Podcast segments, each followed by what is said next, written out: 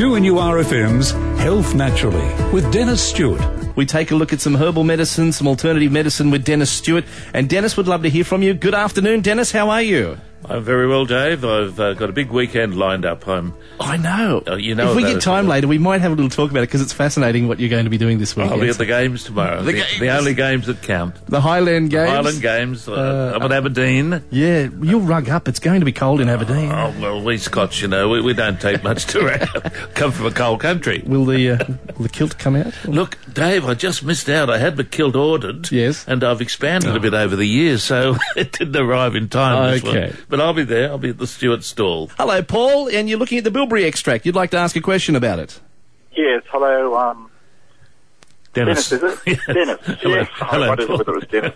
uh, Dennis, yes. um, look, I have an eighty-nine-year-old mother. Yes. And she does yes. have circulation issues. Yes. She also has high blood pressure. Yes. And I mentioned that I was listening to your show a couple of weeks ago. Yes. And that maybe she should look into that for herself. But she spoke to her chemist. Yes. Who said that perhaps she shouldn't take it because she's on blood pressure medication and that bilberry's high in potassium. Is that the case? Oh, look, I would question that.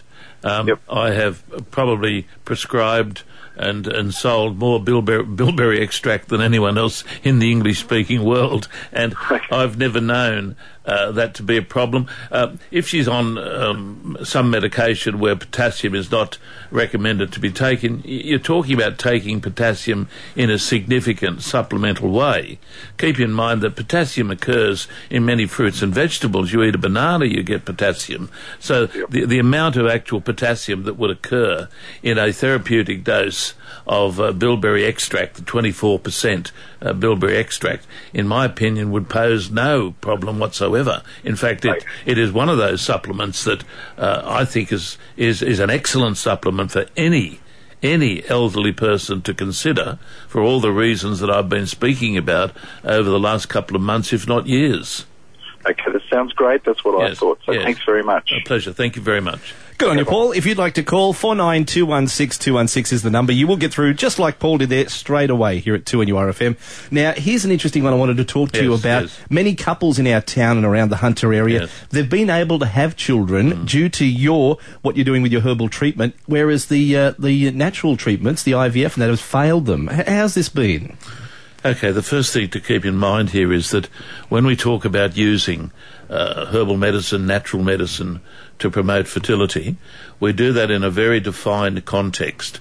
This is not in any way, Dave, to encourage people to think that herbal medicine is the option to mainstream uh, fertility treatments. It's a good option when the mainstream has failed or when the mainstream is so costly that no couples can afford the treatment anymore. So if they have followed mainstream and they've failed yes. and they're disappointed, yes. there is an alternative. Yes. And look, frequently couples will choose um, to use herbal medicine prior to going down the pathway of um, uh, mainstream medication, mainstream treatment, because the herbal medicine approach um, is is cheaper because it's it's it's herbally based, uh, and by virtue of being less technological, less demanding on staff and facilities, et cetera, it obviously is is is cheap. Now, this doesn't mean to say it's better, although I can think of cases. One case, for instance, uh, of a couple that had paid eighty-five thousand dollars. on mainstream uh, treatment to try to have a child, and it was only when herbal medicine was used in their protocol that they fell pregnant. And I can think of other couples that have spent huge amounts of money on the mainstream approach, have not been able to have children, and then have retreated to my uh, prescription for fertility and have had children. Tell us, can you tell us how the herbal process works? Yeah, look, this is one of the weak spots, although we are becoming a little bit clearer. Most of the herbs that are used for treating female infertility, now I emphasise female infertility, and I'm talking here about, uh, how can you call it, functional infertility, that is where there is no organic uh, reason as to why the, the woman should not be conceiving. In that context, we think that the herbs that are used, which are th- the three main herbs, the three American herbs, Helonius, Elytrius, and also Dioscorea, Uh, three of those herbs, which form the basis of the herbal medicine treatment of functional infertility, contain substances that are loosely referred to as steroidal or phytoestrogenic. That is, they have chemical constituents which are similar to the chemistry of the female reproductive system. They are not the same, let me emphasise that, but we suspect they target the same receptor sites and tissues. In other words, we suspect that some of the chemistry of the herbs promote, stimulate, work with, augment the woman's fertility chemistry. Now, that's a hypothesis, and it's only a hypothesis. To this day, as with many aspects of herbal medicine, it's very difficult to stipulate exactly on what is being achieved when the herb is prescribed.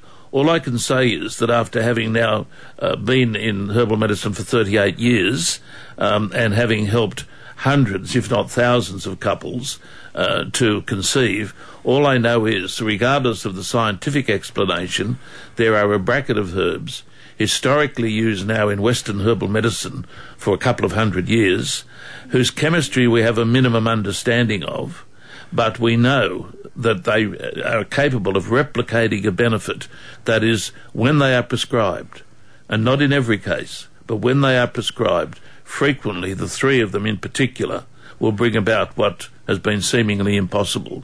Um, so this is always the, the criticism of uh, herbal medicine, or we call it traditional medicine, that it is not as rigorously Uh, scientifically uh, dissected and understood as the mainstream. And I respect that criticism. Yes, yes. But when you're dealing with herbs, you're dealing with entities that are very complex, that do not necessarily have one active chemical. They're more like foods. And so whereas a drug can be understood on the basis of its unique chemistry and its pharmacological pathways, with herbs which are more akin to the concept of a medicinal food, it's very difficult to explicitly say how they achieve the benefit they do. So I don't retreat from this weakness. It is a weakness, although it's being better explained today than ever before. I don't retreat from it because here I am, forty-eight or yeah. thirty-eight years in the game, so to speak. Yeah. Don't need to uh, apologise, don't need to defend, because these things, even in this town, there would be people uh, that would come forward and say, taking the herbs did the impossible. Using the fertility herbs, mm. are you talking about one course, or would it take a while, okay. do you think? When I uh, treat a couple, and it's always a couple, uh, and I will only treat a, treat a couple, Dave, after they have been adequately medically yes. profiled and defined. Now, I want to give this, not a warning, but this um, information to couples. Work with your medico, work with your G P, work with your fertility people, uh, and don't um, commit yourself to anything unless you fully understand what you're doing, the ramifications. When I treat a couple, I make sure they have come subsequent to medical uh, investigation, when other prospects of, of treatment have failed or they're reluctant to go down the costly pathway. And what I say is, look, I will treat you for a period of time. Usually it's a six-month period of time. Yes. And they will say, why six months? And I will say, for two reasons. Most couples that do well on my infertility treatment do well within a six-month period of time, some very early in the six month, some later in the six months, and indeed after the six-month period, when I have ceased treating them, some will then fall pregnant because the treatment doesn't stop at the end of six months. But the reason I say that is I do not want uh, people to think yeah. that this is a process that they have to lock themselves in for years and years and months and months with their fingers crossed. It's not ethical to do that. And the other thing is, after six months, if, if nothing has happened, I'm the first to say, look, exploit other options. Go back to your G P. Look at other procedures. Don't keep just paying money into something that's not working. Now, over your thirty-eight mm. years, have you got mm. a lot of these women pregnant? I have. You have? With herbal medicine. Yes, you're very proud of that, I can see. You're laughing there, Dave. it you, was a you, cheap joke you, on my behalf. You noticed my, my emphasis there on herbal medicine. You picked up on it very quickly. I did. Well. Gingivitis at Kays Beach. Elizabeth, you'd like to talk to Dennis about gingivitis? Uh, yes, I'd like to, and I'd like to thank Dennis because I got my first little grandchild from Dennis's herb. Well, isn't that lovely? There we go. Yeah. And this wasn't stage managed, was it? No, you did it all. twenty, twenty months she is, and she's just a gorgeous little baby. Well, thank you. Just how, love her. How can I help you? No, I have gingivitis. Yes. That sort of comes and goes. Yes, yes. I've made up a sage leaf mouthwash. Good girl. And I'm on antibiotics at the moment. Yes, yes. But is there something... Yes. Like, when I brush my teeth normally, the toothpaste hurts anyway. Yes. I've been brushing my teeth with um, turmeric. Yes. Now, look, so, I'll, I'll tell you what you can do here, and it will work. Yeah. The first thing to appreciate is there is one uh, unique herb here that once upon a time would be would have been better known within dent- dentistry and pharmacy than what it is today. It's called myrrh, M Y R R H. Oh. Now, there is a preparation called tincture of myrrh. Uh-huh. It's in the British Pharmacopoeia, the British Herbal Pharmacopoeia, and it is renowned, let me emphasise, it is renowned for addressing recurrent, recurring or chronic gingivitis. And it is used as a mouthwash. Right. And what I recommend is that you use tincture of myrrh with a little bit of glycerin. The best thing to do is to come to the rooms at Alma yep. Road, and I we'll will. put it together for you. But for, for listeners remote from the Newcastle region, uh, tincture of myrrh is the answer. I can't think of any cases that have not done well on it, albeit, albeit, yep. reinforce your uh, diet, your food, with a supplement that is rich in bioflavonoids and vitamin C. Okay. So you do that, oh, and that'll do more than um, just give you a, a child. That'll fix fix, fix your teeth and your gums. All right. Okay. Uh, what days are you open there? Uh, look, it's um, probably best to come in on a Monday or a Thursday or a Friday. Monday. Thursday. Um, yeah. No worries. I'll see bring, you then. Bring us a photograph of your little baby. I will. She's gorgeous. Thank, Thank you, you and God okay. bless. Okay, bye. Bye-bye. Bev joining us from Bonnells Bay. Bev, you'd like to talk about sinus issues. Yes. Tell me how I can relieve it. This winter it has hit me dreadfully, and I'll do whatever, even if I have to stand on my head. Are you taking antibiotics for it, Bev? No, I haven't got to that stage yet. Okay. I did before other winters, but not this stage. Okay. I'll, I'll tell you a little procedure. If your sinus is already active and it's mm-hmm. painful and it's debilitating, it's not a bad idea to get onto a course of antibiotics to start with. Then, then, mm-hmm. then follow it up with a combination of herbs. Now, where do you mm-hmm. live? Where do you live? Bonnells Bay. Bonnells Bay, okay. Um, it wouldn't be too difficult to get that um, made up uh, at my rooms at New Lambton. You could have it made up. I'm trying to think of a compounding pharmacist round there. There's, there's one at Currumball. Okay, and there's one at Chittaway Bay who's actually studied with me, Sam. He's in mm. the in Chittaway Bay. He would stock the herbs that I'm going to talk about now. If you can't mm. access, if you can't access the mixture, and it is mm-hmm. a mixture, um, then we can always dispense it from my rooms at Alma Road, but seek out a compounding pharmacist or a herbal dispensary in your own region. Sam at Chittaway Bay has studied with me. He knows what he's doing, as I'm sure the other uh, pharmacists would as well. So if you are acute and you're symptomatic and you're not uh, doing well and you've perhaps got a bit of a temperature, I would suggest mm-hmm. you consider initially Uh, an antibiotic and then come off onto the following herbs. Have you a pencil and paper? I'm ready. Okay. The herbs that are most important are Elder, E L D E R, mm-hmm. Eyebrite, mm-hmm. Echinacea, yep. Golden Seal, Golden Seal, and oh. Myrrh, M Y R R H. Now, those herbs are all liquid herbs, and a compounding pharmacist or a herbalist would have a dispensary where those mm. herbs would be stocked. So they would be put together in their correct proportions as a compound, and that compound would be taken in a dose that would be calculated. And that compound is a very useful compound based on the recommendations of the British Herbal Pharmacopoeia, the Bible of modern uh, herbal medicine. Uh, Very, very reliable recommendation, a formula that I have used for very, very many years. It is most useful, however, let me emphasise this, for dealing with recurring or chronic or settled sinusitis. And secondarily, also a good way of reinforcing resistance to sinus infections is to take on board the importance of bioflavonoids and vitamin C.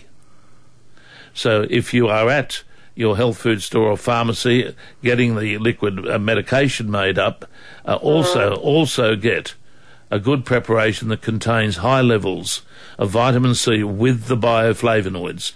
They have a remarkable okay. effect on on mucous membrane uh, um, conditions, as is sinusitis. Oh. Now, if you do that, if you yeah. start off by seeing your G P, treat the acute symptoms. If it's if it is really acute, it's up to you to make that decision. But if it is acute, see your G P and or start on the herbs with the vitamin C and the bioflavonoids. Okay, thank you. That's easier than standing on my head. Yes, don't do that. It's dangerous. It would be for me. Okay, right. Thank you. Okay. Take care, Bev. four nine two one six two one six if you'd like to be part of the program. Joining us now is Monica. Hello. Hi, how are you? Hello, Monica.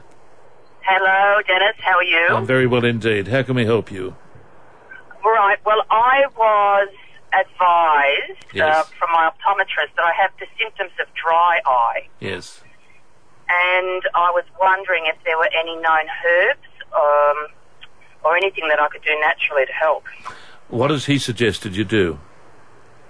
Well, basically, just put to put drops in and that it was naturally aging. Okay. Look, it's not a, it's not an easy condition to treat, um, naturopathically or I suspect medically, but if, uh, feedback over the years suggests the following that might be useful, that are not expensive and that are very safe. I get very, very good feedback from patients um, with dry eye conditions uh, and patients, say, with Sjogren's syndrome, which is characterised by dryness, who incorporate into their diet a daily intake of the fish oils. Now, right. the, the fish oils have to be taken, let me emphasise this to listeners, if you're going to get a therapeutic benefit out of the fish oils.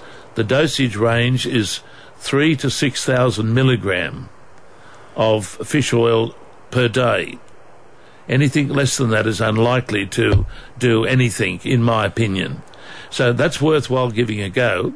Now, I know that I mentioned bilberry a lot, but in this condition, I'm not as confident about its potential benefit as I would be about its use in diabetic retinopathy or macular degeneration. But I would suggest, nevertheless, a trial, a long-term trial on the bilberry and the taking of the fish oils on a, on a daily basis, a trial for a period of time until your optometrist or ophthalmologist can make an assessment as to whether or not the condition is stabilising or perhaps even may be improving. Right, okay. And um, what I actually thought was that it had been quite windy before I actually went in, and yes. maybe that it, it it could have been that that, uh, that they were looking at, that it mightn't have been long-term, because I didn't really feel that I had dry eye. Okay. Although, okay. who knows, really? I suppose they said it's just a natural part of ageing.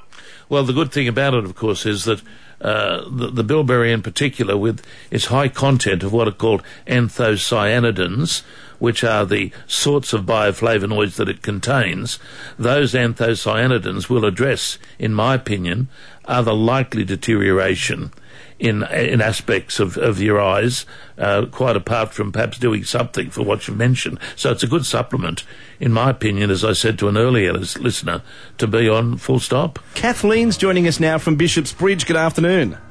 Good afternoon. How are you? Hello, Kathleen. Nice to hear you. Yes, hi, Doctor. Um, nice to be able to get on to you.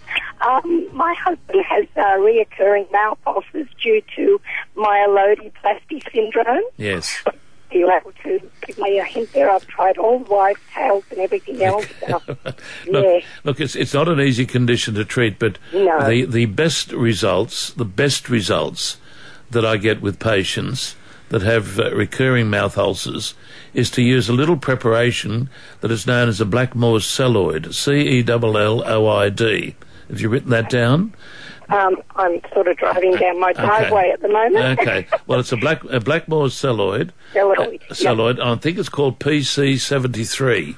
Now, okay. I, know, I know that sounds rather left field and exotic, but in the celloid range, that's its code, P C seventy-three. P C seventy-three. Yep. And I have had some good results, particularly when it's prescribed with what's called a, a synergist, which is known as sodium phosphate.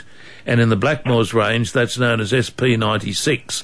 Now, I know listeners will thinking, think that I'm talking in Masonic language or something. I'm not. That's code language or product language. Those products could only be procured from a practitioner such as myself or other yep. naturopaths who are using Blackmore's mineral therapy. But I've had very, very good results over the years in addressing recurring um, chronic mouth ulcers with those two minerals. The only other thing that I would say is this, that a, a mouthwash done daily with an extract of licorice. Right. Uh, now, okay. licorice is, is anti-inflammatory. Yes. It is particularly anti-ulcerous. You must not swallow it because licorice in high doses can send uh, the blood pressure up. But say right. say five mils of a licorice extract, extract with a little bit of warm water, uh, wash, uh, swished around in the mouth, so to speak, once or twice a day, may bring about a little bit of anti-inflammatory and anti-ulcerous benefit.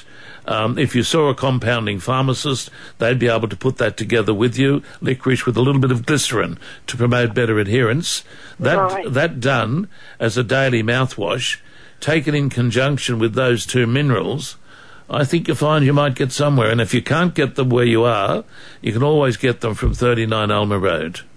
thirty-nine Alma Road. Yes. Wonderful. Okay. Thank you very much. Okay, thank Appreciate you. Appreciate your time. Thank Have you. Bye thank now. you very much. Now, we've got Cheryl with us, and she visited you yesterday. She did. I know Cheryl. She's a very attractive lady from Carrington. How are you, Cheryl? Oh, hi, Dennis. Nice Good. to talk look, to you. Yeah, look, I decided I would ring in with yes. that little dip recipe that yes. I talked to you about yesterday. I'll just explain. Yeah. I'll just explain to the listeners what we're talking about here. Sure. Um, in a in a book entitled "Foods That Fight Cancer," which I've frequently mentioned on this program, uh, by the two Canadian PhDs, there is a little food chart in that book that I hand out to many of my patients, and this little food chart says that if you eat these foods regularly on a daily basis in the specified amount that's stipulated on the food chart by the two Canadian doctors, then this will set up a useful resistance to the assertion of cancer and may be of benefit in people even fighting cancer.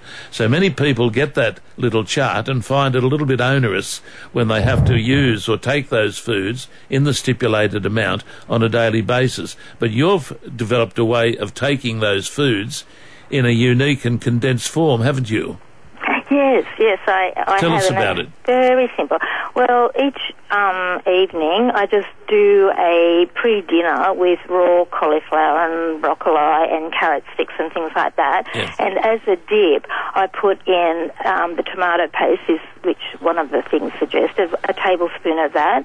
I also put a, ta- a, a teaspoon of turmeric, and then I add pepper just to, you know, it benefit the turmeric effect. I, I'm, I love cumin, so I always put cumin in anyway. And I put one to two uh, fresh garlics, you know, just um, squeeze them into it. And then I just put a teaspoon of um, cranberry chutney. Um, I don't make that, but um, the berries and cranberries are especially yes. good too. Yes. So I pop that in and then just mix it all up. And, I mean, it doesn't amount to that much really. No. And it just is the nicest bit to put your crucifix vegetables in, and I never have uh, trouble with just having one glass of red wine anyway. I never so do it's either. Just, it's a really nice way, uh, and just by that simple little dip, you've, you know, sort of put in at least four or five of those um, foods that are on the suggested um, chart. So it works for us, and I thought maybe it's worth putting out there. Someone else might like to try it. I know, I know what uh, you're going to do for me. You're You're going to put that down on a sheet, and I'm going to get it printed.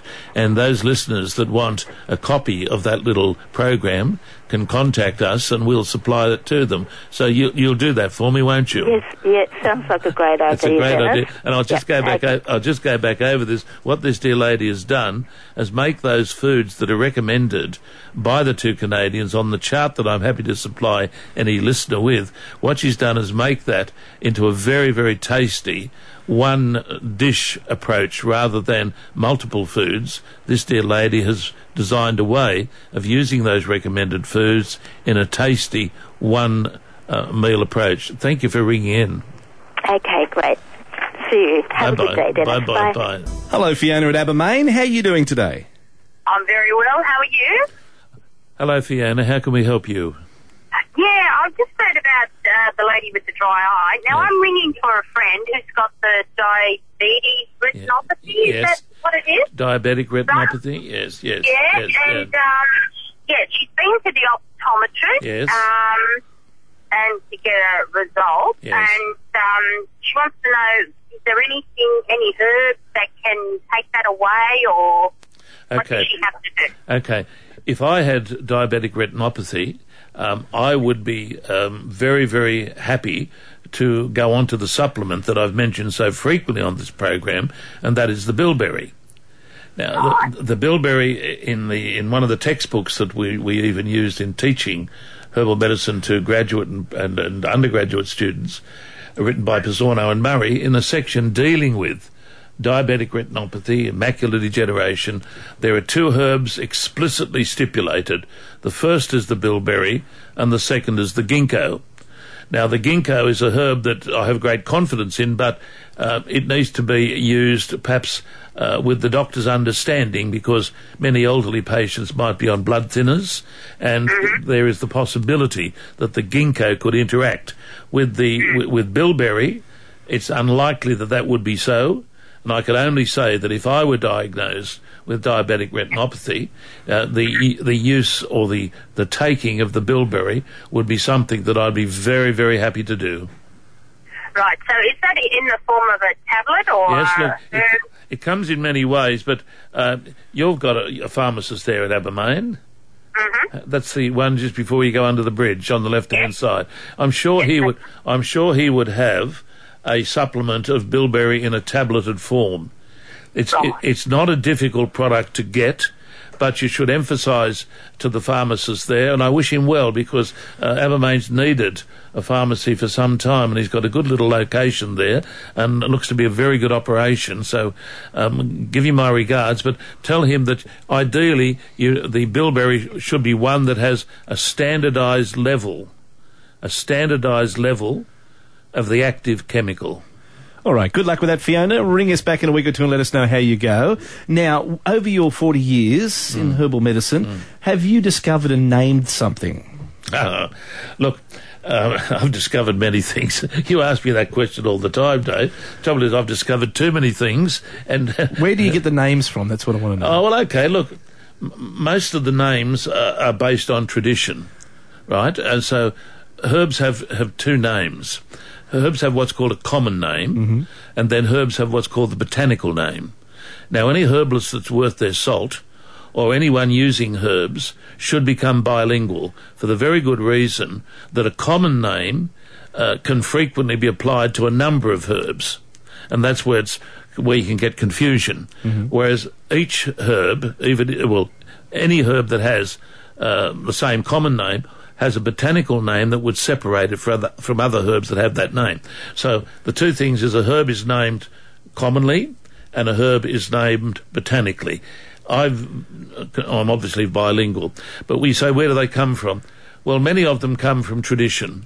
For instance, um, a good herb like squalvine is an American herb. Mm-hmm. Obviously, it was used by the American Red Indians, and it's a herb that was used by American women in the process of childbirth to lessen hemorrhage, to promote the, the process of giving of birth. Mm-hmm. Now, uh, we would have it as a, a, a we would call it up by its botanical name.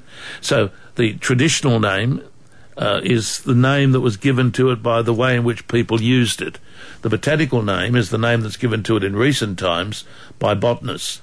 Now, one of the herbs that I had a lot to do with, and we probably finished the program on this, one of the herbs that I had a lot to do with in bringing into into, into Australia has a name that's commonly known as chaste tree. Mm-hmm. Now, chaste tree, they say, where do you get that name from? Well, chaste tree has a berry, a very pungent berry. It's a beautiful tree that should be cultivated. I have them growing around my house. Now, chaste tree developed its reputation because it was used in monasteries in order to lower the libido of monks. Mm-hmm. And it was known as monk's pepper. And when also used by nuns, it was claimed to have also an effect uh, on libido, sex drive, et cetera.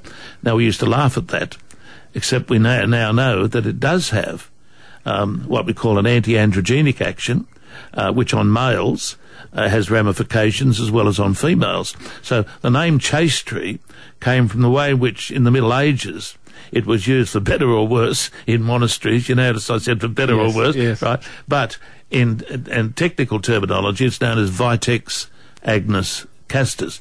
I introduced that into Australia when I first lectured, started lecturing in the late seventies and early eighties, and it is now one of the most popularly used and universally recognised medications for addressing so many female reproductive disorders, ranging from the premenstrual syndrome through to endometriosis, through to aspects of infertility. I had a lot to do with that mm. and brought it in and uh, pride myself on it becoming one of the most popularly used herbs by women, not only in Australia, but all around the English-speaking world. Thank you for explaining that. Barry's with us, probably the last call today. Hello, Barry, how are you? Oh, I'm not too bad, mate. Hello, Barry. Oh, I would like to say you are doing a bloody good job. Thank you, Barry. And I appreciate they should call you a doctor. Oh, do they? Because I've got a lot of old people in my club that have been through you. Yes. And they are a lot better. Thank you, Barry. So that's all I wanted to say. Nothing in- interesting. You just uh, you're doing a good job, mate. Thank you very much, Barry. Okay, buddy. You have a good day. Thank good you. on you, Barry. Thank you for the call. It's always a nice call like that, isn't it? It is a little, indeed. Bit, little bit of praise is always welcome. It's, we should keep going, Dave. We should keep going. We, how about you, you wound me up, well, Dave. Well, just cool your jets there. And you we'll, wound me we'll up, We'll do it again Dave. next week. Okay. Before you go, yes. this weekend, tell me a little bit more. You're going to have some fun up there I'll with the, the games? I'll be at yeah. Aberdeen. I'll yeah. be at the Stewart store with my uh, second cousin. I won't be wearing the kilt, unfortunately, oh, but I'll be up there listening. I think you're selling us short there, not wearing uh, the kilt. Well, next year. Next, next year. Next year. Well, you have some fun. Have a safe trip up there. Thank you, Dave. And any people that want to say hello, you'll be able to see him up there at the stall. Go Thank and you. say hello. Have a great week. We'll talk again next week. Always fantastic to have Dennis Stewart with us for Health Naturally. And again, thank you so much for your calls. You make the show, and it will be back between midday and one next Friday afternoon.